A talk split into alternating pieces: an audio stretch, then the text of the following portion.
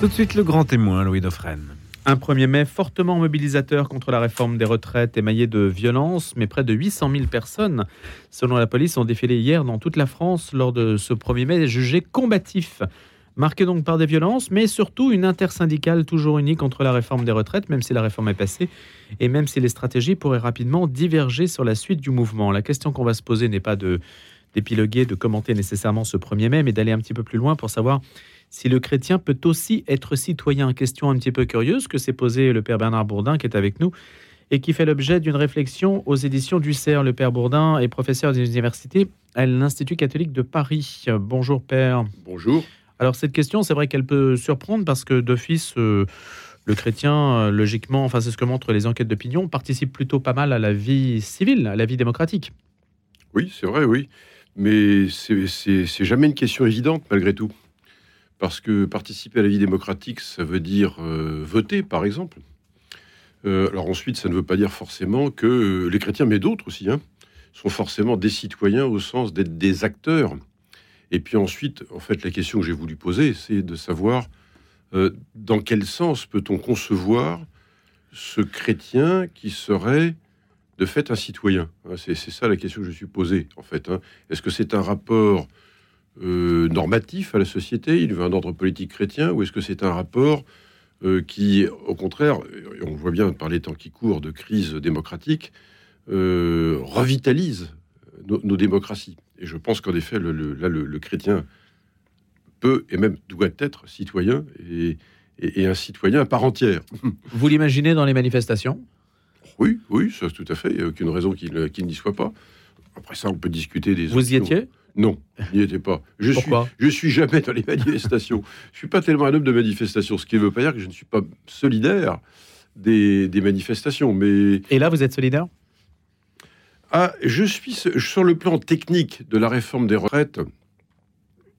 Je ne suis pas suffisamment loin même d'être compétent pour pouvoir me prononcer sur ce qu'il faut faire ou ne pas faire. Je crois que ce serait un peu présomptueux. En revanche, euh, je pense que cette crise euh, et cette opposition à la réforme des retraites et, le, conflit qu'il y a entre le gouvernement et le, pays euh, révèlent quand même indéniablement une crise de la démocratie une crise de vie démocratique, ça c'est clair. Et, dans ce sens-là, euh, je, comprends que euh, beaucoup de Françaises et de Français, qu'ils soient chrétiens ou pas d'ailleurs, hein, et d'ailleurs c'est là qu'on peut parler du lien du, citoyen, du chrétien mmh. et du citoyen dans la vie civique, euh, parce qu'ils se retrouvent avec des non croyants ou des non chrétiens. C'est ça qui est intéressant. Je, comprends que qu'il y ait effectivement bah, que ça suscite de vives discussions, des oppositions, au moins sur la manière de procéder. Au moins sur la manière de procéder, voyez La méthode. La méthode, oui. Il y a une méthode Macron bah, Certainement. Euh, est-ce une méthode d'ailleurs euh, Est-ce que c'est, est peut parler d'une méthode euh, au sens il aurait rationnellement structuré une manière de, d'agir J'en suis pas si sûr. Parce qu'il change souvent de, de braquet, comme on dit. Donc je suis pas sûr qu'il ait une méthode. Ou une méthode a posteriori qu'il se donne pour faire face aux, aux, événements. C'est, ce qui serait, d'une certaine manière, me fait penser à à Machiavel. Quand je dis Machiavel, c'est pas pour, euh, c'est pas une injure, hein. c'est au sens d'une pratique politique du pouvoir.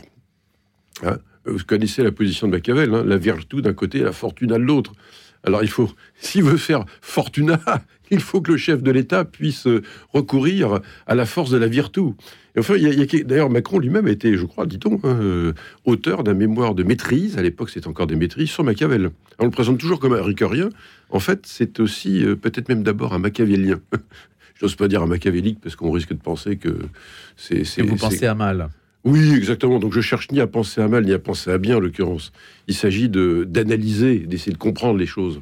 Alors, quelle est la tâche du citoyen chrétien? Vous dites euh, c'est celle d'aimer le monde sans l'aduler, certes, mais si aujourd'hui les personnes qui nous écoutent devaient se dire mais comment sortir ce pays de l'impasse dans laquelle il semble se trouver, en particulier l'exécutif qui paraît très isolé alors qu'il reste quatre ans de mandat?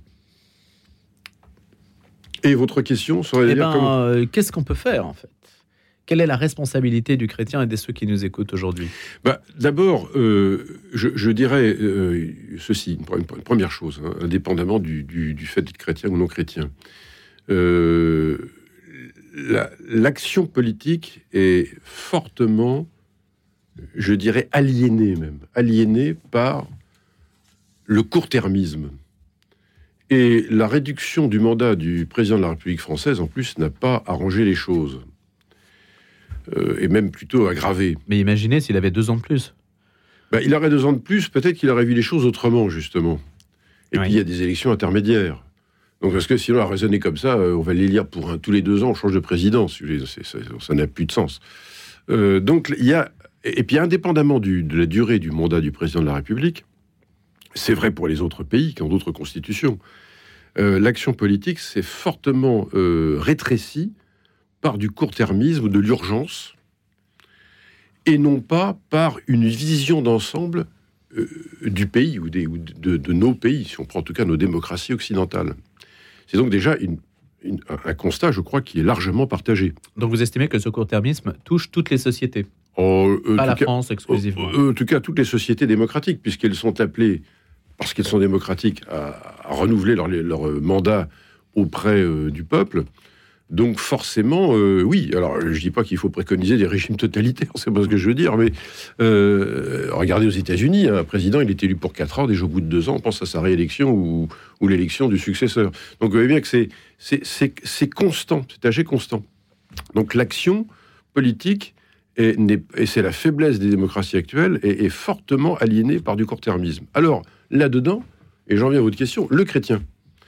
Eh bien, euh, le chrétien, c'est celui euh, qui croit euh, que l'existence humaine ne se réduit pas à son existence terrestre, évidemment. Elle a, une réalité ultime qui est ce qu'il appelle, ce que nous appelons, nous chrétiens, le royaume de Dieu.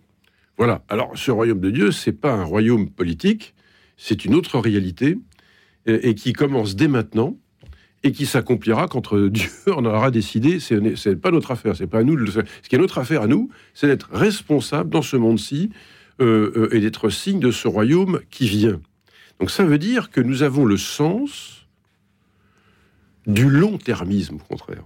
On sait bien que l'existence humaine, elle n'est pas, elle ne se joue pas dans les 3, 4, 5 ans qui viennent. Elle se joue sur une réalité euh, longue et mystérieuse dont on ne connaît pas le terme. Et c'est ce qui manque cruellement précisément politique, comme je viens de le dire. Et donc, et encore en plus, ça lui manque d'autant plus qu'il n'y a, plus d'idéologie ou de, corpus de croyances politiques.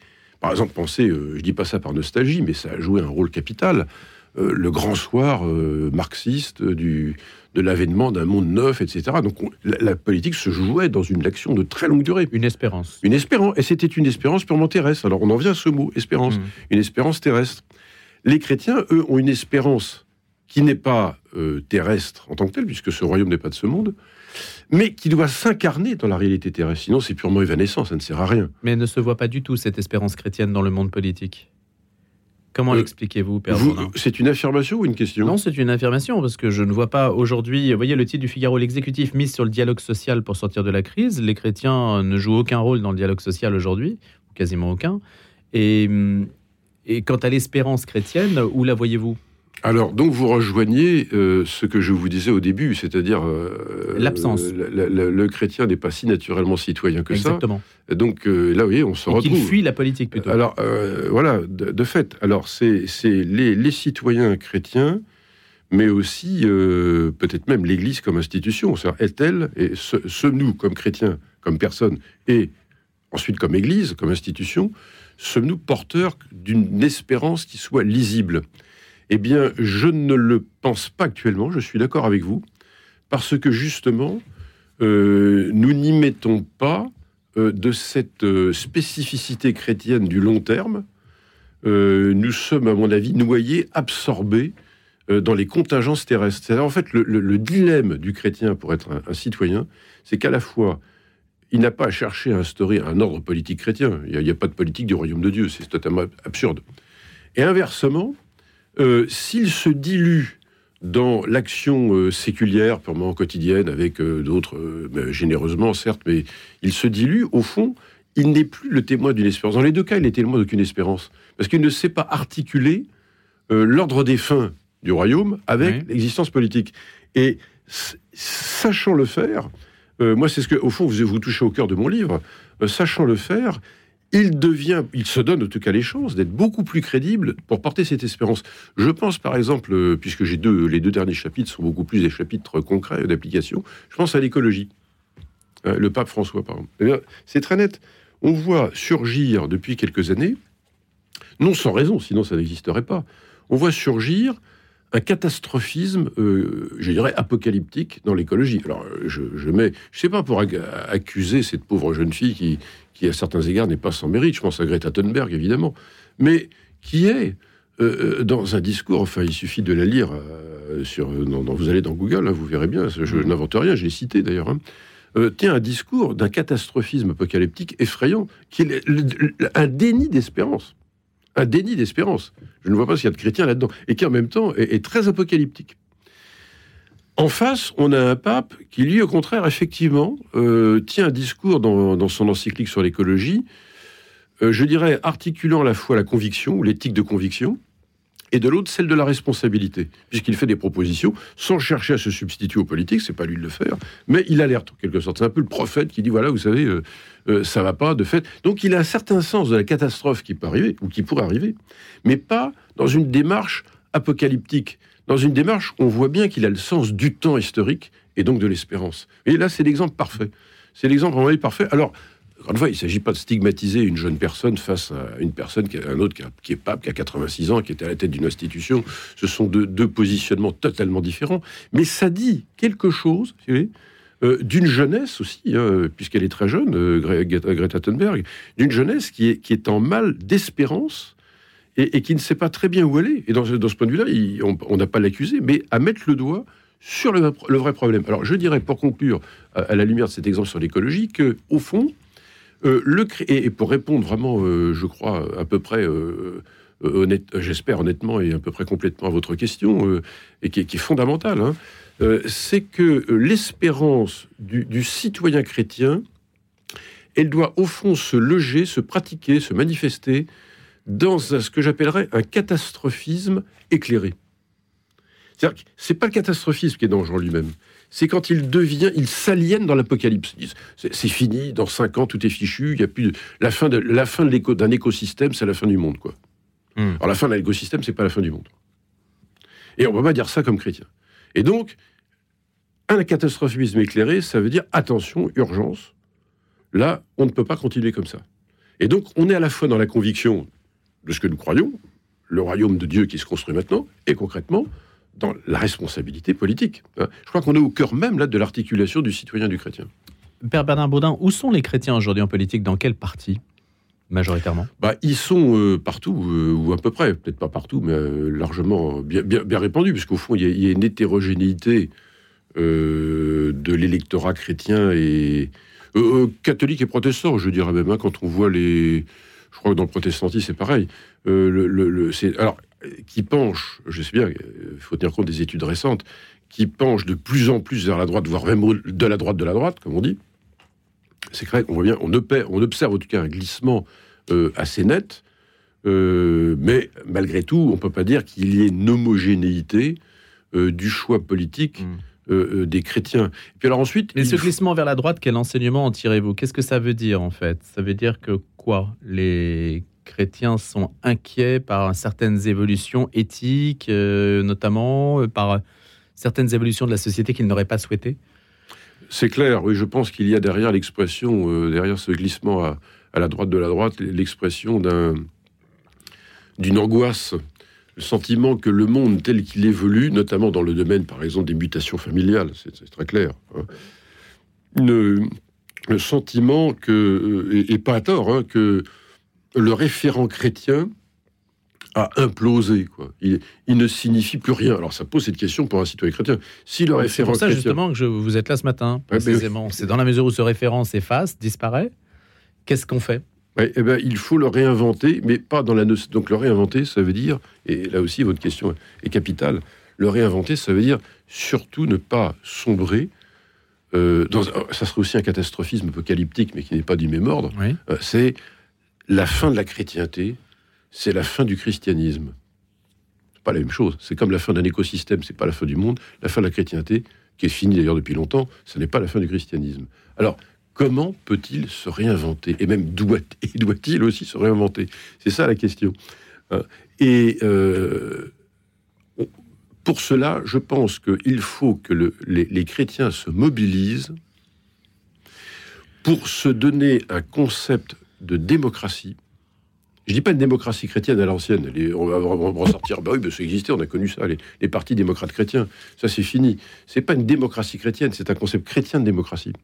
Est-ce que les chrétiens sont capables de penser, apporter quelque chose de neuf à la démocratie qui se délite dans un beaucoup plus un libéralisme, voire un libéralisme libertaire, euh, dans euh, Mais donc ça veut dire s'engager dans des partis et dans des logiques de prise de pouvoir, etc. C'est ça que ça veut dire. Ah bah ça, ça entraîne des logiques de pouvoir. L'expression peut paraître détestable, mais dans des bah, forces. le but de la politique, c'est de prendre le pouvoir. C'est de prendre le pouvoir à un moment donné, bien sûr. en tout cas, prendre le pouvoir, c'est pas au sens il y a un groupe homogène chrétien qui prend le pouvoir, mais le christianisme joue à nouveau un rôle influent, c'est évident.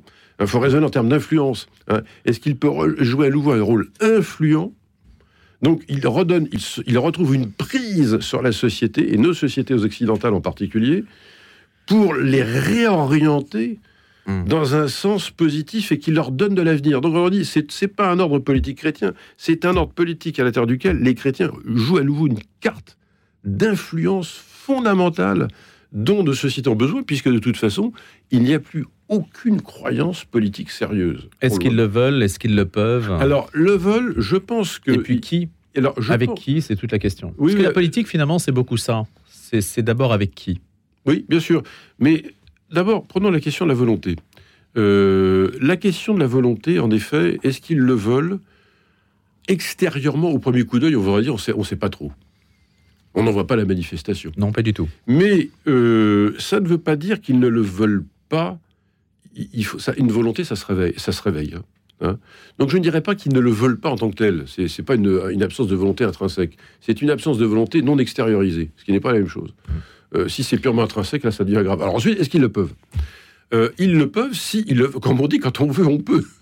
Donc euh, déjà le fait de le vouloir et se dire bon tiens on a les on a on a les éléments réflexifs pour le pour réveiller cette volonté, on va ah bah ça donne envie de pouvoir et donc se donner les moyens de se rassembler, de se réunir. Vous me parliez, d'ailleurs, je me souviens il y a quelques mois, d'un épinet des catholiques. c'est un congrès d'épinay catholiques. Mmh. C'est intéressant, j'y avais pas pensé.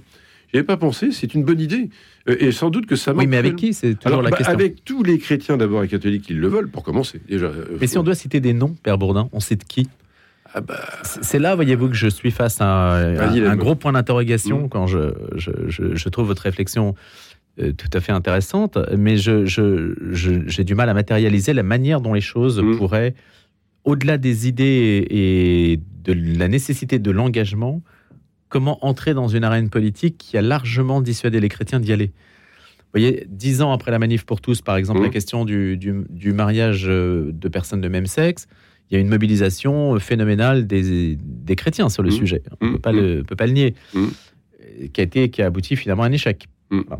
Et là, il y a la loi sur l'euthanasie qui va sans doute passer, dit-on. Mm. Ça sera perçu de nouveau comme un mm. échec et un mm. effacement du référent chrétien. Donc, aller d'échec en échec, c'est quand même difficile. À la fin, vous, avez envie de prendre des vacances. Oui, c'est pas mobilisateur, mais parce que justement, l'erreur, enfin, l'erreur que commettent les chrétiens, à mon avis, euh, l'erreur que nous commettons tous, c'est euh, de mener des combats segmentés. D'ailleurs, je le dis dans le petit livre mmh. précédent. c'est peut-être moins clair, mais je le dis dans le petit livre précédent. C'est-à-dire que des, mener des combats segmentés, surtout dans celui sur la famille, ce sont des combats perdus d'avance. Parce que la pente actuelle de la société, c'est de fait une individualisation toujours plus grande. Donc c'est l'amplification des droits à créance. Donc il n'y a pas de raison que je n'ai pas de droit, euh, moi homosexuel, à me marier avec un, homme, une femme. Je n'ai pas, il n'y a pas de raison que je n'ai pas le droit d'avoir des enfants. Il n'y a pas de raison que euh, toute la pente, le tropisme est comme ça. Euh, alors, pour redresser ce tropisme, y faire face, il, faut y faire face sur une pensée nouvelle de la société globale, et pas simplement la famille. Est-ce que nous voulons, autrement dit, c'est la question que les chrétiens doivent poser, nous, et, se poser entre eux, euh, est-ce que nous voulons faire collectif? Est-ce que nous voulons faire nation? Est-ce que nous voulons, euh, donc, retrouver une communauté dans l'histoire? Euh, et donc, euh, du jour, on va commencer à se poser ces questions, mais qui apparaissent quand même, parce que même si les chrétiens, comme vous dites, on les voit pas a priori à qui on va discuter, euh, il y en a d'autres qui le font à leur place. et par exemple, un thème comme la nation, qui est extrêmement sensible, j'ai même écrit un livre sur ce sujet-là récemment avec Philippe Diriborn, comme vous, devez le voir. c'est un sujet on voit bien qu'il y, a un cri, il y a une angoisse. Enfin, sommes-nous encore une collectivité? Donc, c'est pas seulement une angoisse chrétienne, et je pense que dans l'angoisse des chrétiens qui, qui vont de plus en plus vers la droite ou de la droite, c'est une angoisse chrétienne, mais une angoisse aussi d'une collectivité politique qui disparaît. C'est la nation. Pour moi, c'est une question numéro un. C'est-à-dire que, est et pas du nationalisme, c'est le corps commun. Est-ce que nous faisons corps commun? Euh, Et dès l'instant où tout cela disparaît et, qu'on s'engage sur des, stratégies de combat purement segmentées, on évite la question. Et donc, euh, si on veut désindividualiser notre individu qui ne pense qu'à lui, il faut lui dire, mais mon cher ami, euh, euh, vous, être citoyen, c'est pas du droit à simplement. Hein, c'est pas le droit d'avoir au mariage homo, etc. C'est global. Voire plus vaste. C'est une voie plus vaste. Et donc, est-ce que vous avez le sens d'appartenir à une communauté dans l'histoire? Qu'est-ce que ça veut dire pour vous être français aujourd'hui? Etc. etc. Il y a plein de questions très concrètes qui sont à la fois intellectuelles et très concrètes qui se posent, par rapport auxquelles les chrétiens et catholiques en particulier dans ce pays, puisque le pays a une histoire, euh, euh, disons, 15 fois centenaire euh, qui plaide pour lui à cet égard. eh bien, je crois que si les catholiques ne le font pas, d'abord, les chrétiens, en particulier les catholiques en France, eh bien, on se demande qui pourra le faire, parce que nous avons un, si je puis me permettre ce mot, un stock, c'est pas un beau mot, mais de mémoire historique considérable, considérable. Donc nous avons un réservoir, voilà, c'est le mot juste, un réservoir euh, d'expérience, d'histoire considérable. Euh, prenons un exemple, un, exemple de toute autre nature qui est capital, c'est l'école. On voit que l'école de la République, c'est devenu une incantation. Récemment, je donnais une conférence euh, dans le diocèse d'Arras sur ce sujet. Mais la question, c'était de dire, mais est-ce que il y a les catholiques ont quelque chose à dire sur la laïcité d'aujourd'hui? la réponse, je dis oui, à la limite, c'est peut-être eux d'ailleurs qui s'y substituent. Quand on voit, par exemple, le nombre de musulmans qu'on trouve dans les écoles euh, catholiques, d'ailleurs, etc. bon, hmm. Mais la question, c'est est-ce que vous et nous, catholiques, nous euh, transmettons un savoir, une société, une civilisation, une culture, euh, et pas simplement du savoir opératif? Donc ça passe par des structures de transmission. Oui, exactement. C'est l'école, c'est hmm. l'institution clé. Euh, c'est ce que je leur disais d'ailleurs. Une école, l'école, c'est d'abord une institution politique. Elle est éminemment politique parce qu'elle transmet une société, elle transmet une civilisation, et elle est pédagogique pour cette raison-là. Et là, et donc là, c'est un lieu. Alors voilà, voilà un lieu où l'enseignement catholique a une carte à jouer. Je dis pas qu'il la joue pas. Hein. Je pense que moi, ça m'a même donné plutôt l'impression euh, qu'ils avaient ceux que j'ai rencontrés euh, la jouent et veulent la jouer en tout cas. Là, là je crois qu'il y a une volonté. Il y a une volonté par l'école. Eh bien, on restera sur ce beau mot de volonté, Père Bernard Bourdin. Merci beaucoup d'avoir été des nôtres ce matin autour de cette question. Le chrétien peut-il aussi être citoyen aux éditions du CERF? Je rappelle que vous enseignez à l'Institut catholique de Paris.